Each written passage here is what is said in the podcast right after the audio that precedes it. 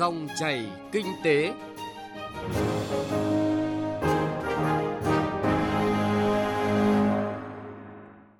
Biên tập viên Hà Nho và Thành Trung xin chào quý vị và các bạn. Chương trình Dòng chảy kinh tế hôm nay chúng tôi chuyển đến quý vị và các bạn những nội dung sau. Tăng kết nối luồng xanh giữa các phương thức vận tải. Phỏng vấn ông Nguyễn Văn Huyện, Tổng cục trưởng Tổng cục Đường bộ Việt Nam về áp dụng công nghệ trong kết nối vận tải hàng hóa. Ngành điện quyết liệt đảm bảo tiến độ thực hiện các dự án truyền tải điện giai đoạn 2021-2025. Thưa quý vị và các bạn, không kiểm tra tại các chốt kiểm soát dịch đối với các phương tiện có giấy nhận diện QR code vận chuyển hàng hóa phục vụ xây dựng, sản xuất, kinh doanh, xuất nhập khẩu, tiêu dùng, trừ các hàng hóa cấm sản xuất, kinh doanh theo quy định trên tất cả các tuyến đường cao tốc, quốc lộ, tỉnh lộ, đường giao thông liên huyện, giao thông đô thị trên phạm vi cả nước. Đây lấy ý kiến chỉ đạo của Phó Thủ tướng Chính phủ Lê Văn Thành về tạo thuận lợi cho vận chuyển hàng hóa trong tình hình dịch COVID-19 đang diễn biến hết sức phức tạp hiện nay. Theo đó, đối với hoạt động vận tải, việc tăng kết nối luồng xanh giữa các phương thức, đẩy mạnh lưu thông hàng hóa cũng là cách thức hiện thực hóa nhiệm vụ này. Phóng viên Hà Nho chuyển tới quý vị và các bạn nội dung này qua phân tích tăng kết nối luồng xanh giữa các phương thức vận tải, đẩy mạnh lưu thông hàng hóa. Mời quý vị và các bạn cùng nghe. Chống dịch nhưng không ngăn sông cấm chợ là quan điểm chỉ đạo hoạt động kết nối vận tải xuyên suốt thời gian trước đây cũng như hiện nay. Việc lưu thông hàng hóa trên toàn quốc, nhất là tại các địa bàn giáp danh với các tỉnh thành đang thực hiện giãn cách theo chỉ thị 16 của Thủ tướng Chính phủ đảm bảo thuận tiện trong các lĩnh vực vận tải hàng hóa Đơn cử tại thành phố Hồ Chí Minh, ông Trần Quang Lâm, giám đốc Sở Giao thông Vận tải thành phố Hồ Chí Minh cho biết, chính việc kịp thời xử lý các tình huống và ban hành các văn bản hướng dẫn người dân, doanh nghiệp đã giải quyết tốt bài toán kết nối vận tải. Sự phối hợp mà rất là trách nhiệm và tích cực của lực lượng cảnh sát giao thông của các địa phương và sự chỉ đạo của Bộ Thông Vận tải là đồng chí Bộ trưởng chỉ ra những cái mặt mà tồn tại để xử lý cho nó thông suốt, đánh giá cái việc mà tổ chức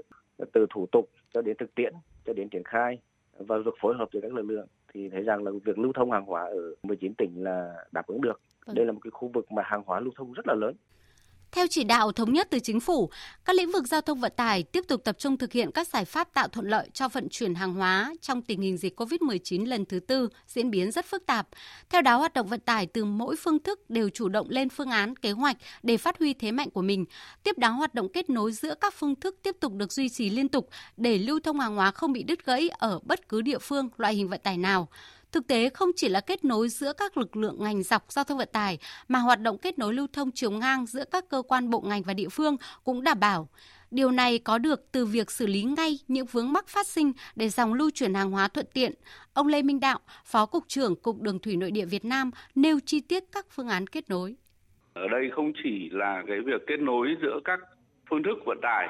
mà là kết nối giữa các chuyên ngành trong cái chuỗi vận tải hàng hóa bao gồm là kết nối cả các sở công thương, các doanh nghiệp cung ứng hàng hóa, các doanh nghiệp vận tải, kể cả là vận tải đường bộ và đường thủy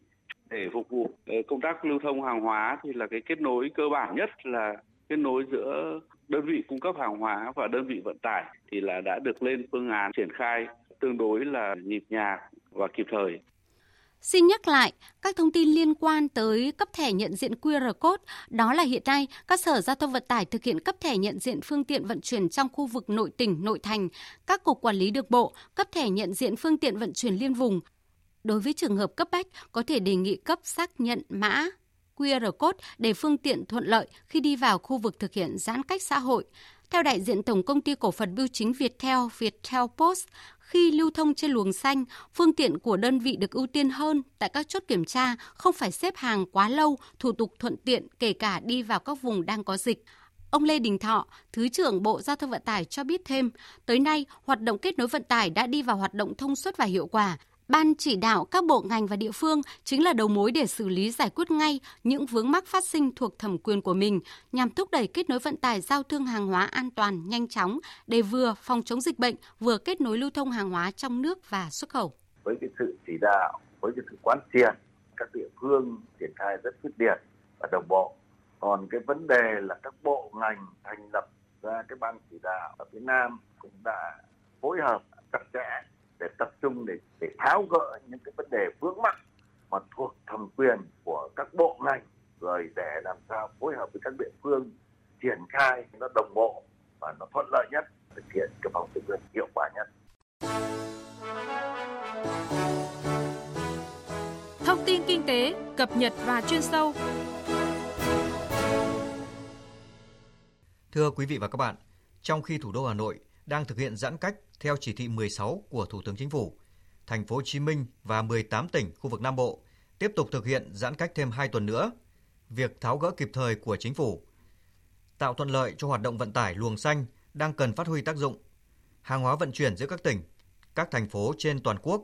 cơ bản thông suốt, đáp ứng yêu cầu và lưu thông hàng hóa vừa đảm bảo phòng chống dịch bệnh. Tiếp tục nội dung liên quan tới các hoạt động lưu thông hàng hóa đối với các tỉnh, thành thực hiện giãn cách theo chỉ thị 16 của chính phủ hiện nay. Phóng viên Hà Nho có cuộc trao đổi với ông Nguyễn Văn Huyện, Tổng cục trưởng Tổng cục Đường bộ Việt Nam về nội dung này. Thưa ông, khi mà thực hiện à, giãn cách à, theo chỉ thị 16 của chính phủ thì Tổng cục Đường bộ Việt Nam à, tiếp tục triển khai các cái giải pháp hỗ trợ để tháo gỡ khó khăn đối với hoạt động vận tải hàng hóa phối hợp thực hiện tốt việc này là gì ạ? Tổng cục tiếp tục có cái hướng dẫn cụ thể hơn là thực hiện yêu cầu các chủ doanh nghiệp tiêm phòng làm các cái biện pháp giải pháp về chống covid cho lái xe, phụ xe và cũng như người đi giao hàng, nhận giao hàng. Và có lái xe dự phòng. Riêng đối với doanh nghiệp ấy là phải chịu trách nhiệm trước pháp luật. Ờ, về vấn đề ờ, các cái thông tin cung cấp của lái xe, phụ xe và người đến các cái chốt, tức là cung cấp trước khi tức là xe qua chốt và đến các cái sở giao thông vận tải liên quan. Ờ, để các chốt nắm được trước để chúng ta tạo cái điều kiện là giải quyết thông qua nhanh là những cái xe mà đã được cung cấp thông tin về covid này, rồi về mã vạch, giấy vận tải, điểm đi, điểm đến, và cái sở mà quản lý các cái doanh nghiệp này thành lập, hậu kiểm lại cái thông tin của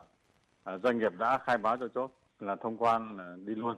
và dùng cái hậu kiểm nó mới chia sẻ được cái lưu lượng xe trên các cái tuyến đường của luồng xanh qua cái chốt. Vâng thưa ông là với những cái những cái giải pháp linh hoạt đồng thời là có cái sự hậu kiểm như vậy thì tiếp đó là các cái phương án phối hợp như thế nào với các cái thành phố và các tỉnh phía Nam để có thể là cái hoạt động kết nối vận tải được thông suốt. À, các cái tỉnh đặc biệt là Hồ Chí Minh và các tỉnh Đông Nam Bộ và Tây Nam Bộ ấy thì riêng thành phố Hồ Chí Minh thì đã cung cấp các à, thẻ mã QR code cho các xe mà vào thành phố Hồ Chí Minh cũng như đến các cái địa điểm cung cấp hàng hóa được phục vụ. À, và đặc biệt các tỉnh thống nhất những cái phù hiệu, những cái mã để cho các lái xe thực hiện cái việc kiểm định tại các cái chốt. À, thì các cái tỉnh cũng phối hợp à, các sở giao thông vận tải cũng phối hợp với nhau với sở thành hồ chí minh. Thì như thế là cái thống nhất được cái nhận diện mã QR code và những cái thông tin trên trước cái mặt kính xe như thế thì cũng là một cái giải pháp cũng phản ứng rất kịp thời và như thế nó cũng thuận tiện cho vấn đề kiểm soát tại các chốt và đảm bảo à, xe được à, giao thông à, thuận tiện không ùn tắc và lại đảm bảo được cái việc phòng chống covid. À, vâng thưa ông vậy thì những cái giải pháp kết nối thông tin giữa các cơ quan chức năng và doanh nghiệp thì à, được thực hiện như thế nào để có thể là đảm bảo vừa vận chuyển hàng hóa tốt vừa phòng chống dịch bệnh hiệu quả? Tất cả các cái công nghệ thông tin đã đảm bảo được cho các cái doanh nghiệp kết nối được với sở các sở giao thông vận tải, kết nối được với cái, các chốt để mà cung cấp các thông tin đó. À, cho nên tôi nghĩ cái à, cái việc mà cung cấp thông tin trước của chủ các cái doanh nghiệp về các cái thông tin cho lái xe, phụ xe và cái người dân hàng hóa thì, thì trong thời điểm hiện nay là đều uh, làm thông suốt và các cái sở ngoài cái sở chủ quản cái doanh nghiệp đó và các cái sở liên quan cái sở mà doanh nghiệp sẽ đến cũng nắm được. Chúng tôi đã thực hiện vào các cái việc kết nối thông tin đã triển khai đồng bộ Vâng, xin à, trân trọng cảm ơn à, ông Nguyễn Văn Huyện là Tổng cục trưởng Tổng cục Đường bộ Việt Nam đã tham gia cuộc trao đổi.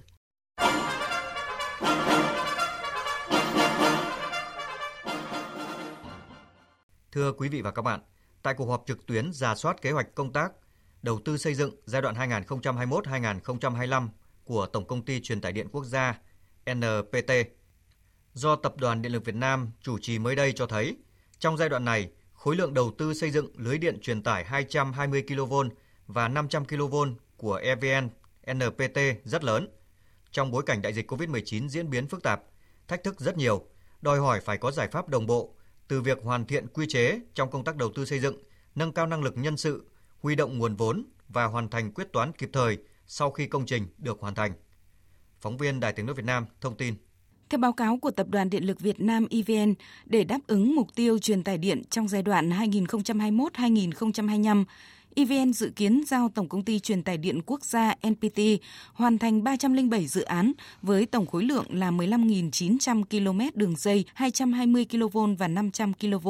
và công suất các trạm biến áp là 79.900 MVA. ampere. Trong đó có các dự án điện quan trọng phải hoàn thành như đường dây 500 kV Vũng Áng Dốc Sỏi Pleiku 2, đường dây 500 kV Quảng Trạch Quỳnh Lập Thanh Hóa Nam Định 1, Phố Nối, đường dây 500 kV nhiệt điện Dung Quất Krông Búc Tây Ninh 1, Bình Định Vân Phong, vân vân. Cùng với đó là các công trình lưới điện đồng bộ các nguồn điện, các công trình tăng cường nhập khẩu điện từ Lào, các công trình giải tỏa nguồn điện Tây Bắc, các công trình giải tỏa nguồn năng lượng tái tạo và các công trình cấp điện cho các trung tâm phụ tải lớn của thành phố Hà Nội, thành phố Hồ Chí Minh và các vùng kinh tế trọng điểm của cả nước. Mục tiêu đầu tư xây dựng các dự án trên nhằm đảm bảo lưới điện truyền tải 500 kV được xây dựng để truyền tải điện năng từ các trung tâm điện lực lớn về trung tâm phụ tải, liên kết các hệ thống điện miền, trong đó tập trung tăng cường năng lực truyền tải các tuyến đường dây 500 kV xương sống từ Quảng Trạch về phố nối Vân Phong, Bình Định, Dung Quất, Crong Búc, Tây Ninh 1 và truyền tải từ khu vực Tây Nam Bộ về trung tâm phụ tải điện miền Nam. Đối với lưới điện truyền tải 220 kV xây dựng theo cấu trúc mạch vòng, các trạm biến áp trong khu vực có mật độ phụ tải cao cần đảm bảo thiết kế theo sơ đồ hợp lý để đảm bảo có thể vận hành linh hoạt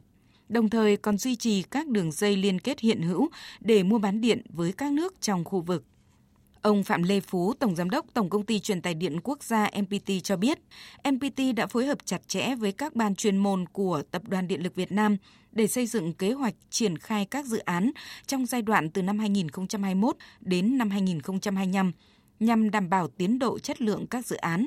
Tuy nhiên, trong quá trình triển khai dự án có nhiều nguyên nhân cản trở tiến độ – như vướng mắc trong điều chỉnh bổ sung quy hoạch điện 7 điều chỉnh, công tác chuyển đổi đất rừng, công tác quy hoạch, kế hoạch sử dụng đất, công tác lựa chọn nhà thầu, thu xếp vốn và đặc biệt là vướng mắc trong công tác bồi thường giải phóng mặt bằng.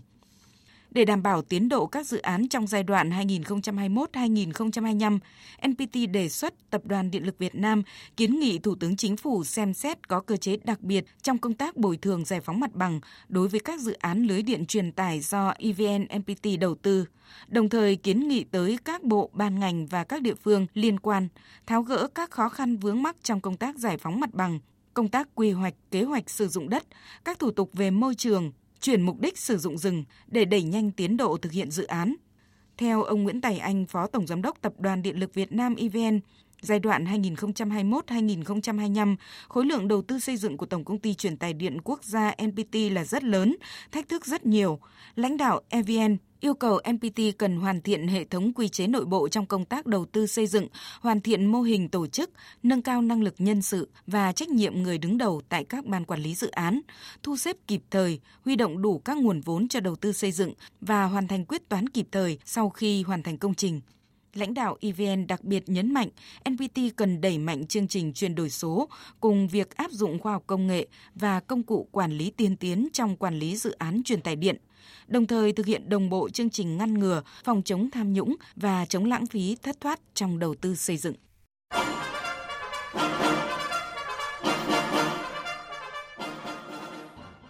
Quý vị và các bạn thân mến, thông tin về ngành điện quyết liệt đảm bảo tiến độ các dự án truyền tải điện vừa rồi cũng đã kết thúc chương trình Dòng chảy kinh tế hôm nay. Chương trình do Hà Nho và nhóm phóng viên kinh tế thực hiện. Cảm ơn quý vị và các bạn đã chú ý lắng nghe.